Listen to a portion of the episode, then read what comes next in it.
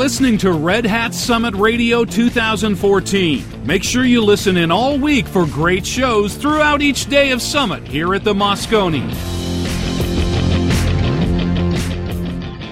Hey everyone, you're listening to another podcast from Red Hat Summit 2014, live here at the Moscone Center in San Francisco. I was going to record this podcast three months ago in Brussels, in Belgium. We never got the opportunity to do it because FOSDEM in Brussels is always just a melting pot of activity 5,000 geeks with beer, Belgian beer, and uh, goodwill and intent. It just means you never get anything done. But sitting opposite me is Danielle from the open source and standards team within Red Hat. Say hello. Hi. Hello. Hi, Richard. So it's been a really busy week at Summit, hasn't it? Yeah, we launched the Atomic project, which is something I've been working in the last month, but that's something which uh, the roots are coming from three, four, five years ago. So that's a uh, that's the outcome of a lot of work from a number of people. Yes.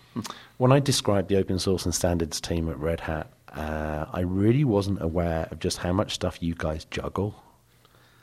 Well, we try to do a number of things. I mean, uh, there is communication internal to Red Hat, and making sure that the project go interact in the most uh, fruitful way with the community. But there is also um, building, uh, helping building the outreach outside of Red Hat mm-hmm. from those projects, making sure they are they have a good online presence uh, and so trying there, to there, help them. There's a lot of hand-holding responsibility, isn't there, within the team? I've noticed that with a lot of the dojos and a lot of the events that we either sponsor or we find resources for or we find swag for, or more importantly, we just help direct so that they can grow. And growth is the important thing, isn't it? Yes, the, it, it's about uh, yes growing, but at the community level. I mean, we don't do I would say uh, corporate communication. No, you don't. we it's really community traction, uh, making sure we grow the right way, that the people who should talk to each other do talk to each other, uh, and getting whatever they need to uh, to go forward. And that could be in many ways. I mean uh, it can be a special tech writer. It can be people for helping at the community level. Uh, we have a season sysadmin now. We we have graphic designers. People mm. I know from the GNOME project. I mean, ten years ago, and the team. Stop! Stop! You're making me feel very inadequate here. I'm a department of one. I do podcasting, graphics, voiceovers, music. I have no staff. I carry my own bags. It's impossible. But here's the thing we've got oVirt, we have Fedora, we now have Project Atomic, we have CentOS. Mm-hmm. We have responsibilities for nurturing these things and, and, taking them to the next level and helping them ach- achieve success. Indeed. Uh, and it, I, I, mean, it, it's a ride. Uh, I mean, we are honestly we are growing in the sense that we are taking care of uh, more and more community. It's it's clear that basically CentOS coming uh, back within the family is very important. It also helps us develop in new direction. Sure. There is a lot of things which can be done on top of the CentOS platform. A number of SIGs which are being developed. I was going to say the SIGs, the special interest groups, really are the icing on the cake, aren't they? They are the things which are going to take us forward mm-hmm. from storage, from special applications running on top, from people who want to do what they would traditionally call a spin, if you will, to be able to have that running on the latest, greatest CentOS code, and that eventually finding upstream into RHEL and also into RHEV and into the Red Hat supported OpenStack images, which just gives us a complete blended family of tools, doesn't it? Yes, uh, we actually go into many directions. Basically, all, all those directions where basically you need the core OS to be relatively stable, but you build on top or on the side. It goes from software networking, or virtualization platform, cloud development. I mean, I'm thinking SDN, I'm thinking uh, uh, OpenDaylight, for example. Mm-hmm. I'm thinking about the uh, oVirt, I'm thinking about RDO. There's so many places where having that base platform and improving on it and making sure that those projects which are developed simultaneously on parallel, we have actually a framework where they can actually interact and we can do the, the steps of doing the integration between them. There is a lot of integration going on, and I think CentOS is a very good base to actually play on that. And the guys are really happy to be here, aren't they? Genuinely mm-hmm. happy to be here. I, it's not. It's not just because now they're able to do what they love full time with a salary. I don't think that's got a huge amount to do with it. It's because they've come in and we've left them alone to do what they do. Yeah, it's clear. Uh, basically, we we are giving them more resource in a way. I mean, they have more time to spend on it. Uh, we are developing also on the on the uh, on the hardware side and making sure that they they get whatever they need to grow and build those things. Uh, it's also a bit of a framework uh, I think that one of the, the interesting challenges is that as long as uh, CentOS was actually purely community, mm-hmm. uh, they could work in a, in a slightly closed way, and mm-hmm. it was just fine. Now that they are basically within Red Hat, uh, we need to show to expose more trust, and they need to open up a bit, and that I think that's a good thing for everybody. Uh, even the CentOS users we are so, so looking a we, bit we, We're still in the courting mode, aren't we? We're still in the dating mode. Yes, but I hope it is gonna open. I mean, that's uh, that's the point. Even CentOS is. There has been nowhere near the fireworks people thought there was going to be. I did a podcast in December with Karanbir, mm. a month and a bit before we went live on January the seventh, and I remember sitting over Christmas editing this recording that I'd done with Karanbir in London, thinking, this could go either way. This really could go either way.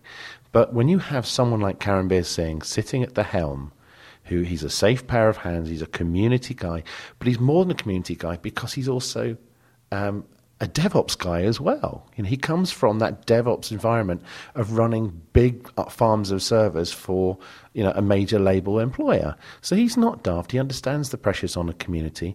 And I've seen him around the halls this week. I spoke to him a couple of days ago. I saw him this morning. He was smiling avidly. Now I don't know whether he's smiling because he's happy or just because, like me, he has two young children at home and he's had three nights sleep without any children crying. I think it's probably the latter. But you know he's very happy here. He's he's come across this week when he did the uh, keynote in room 309 on Tuesday uh, no, sorry, on Wednesday with with Carl, it went down really, really well. I think I think really they they enjoyed the environment, uh, especially within the OSAS group. Uh, we are uh, clearly disconnected from the, I would say, the business unit, and uh, they have freedom there. I mean, there is no guidance coming from us except. Mm open up a, a, bit, make sure that the SIG are going on. Yeah. But that's something they wanted to do anyway. So they just have more, they have a framework, they can expand.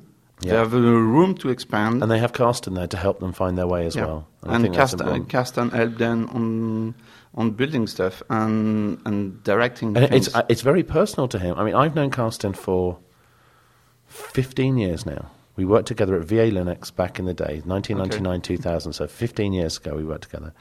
And I know how the guy ticks, and I was at LinuxCon in Edinburgh with him.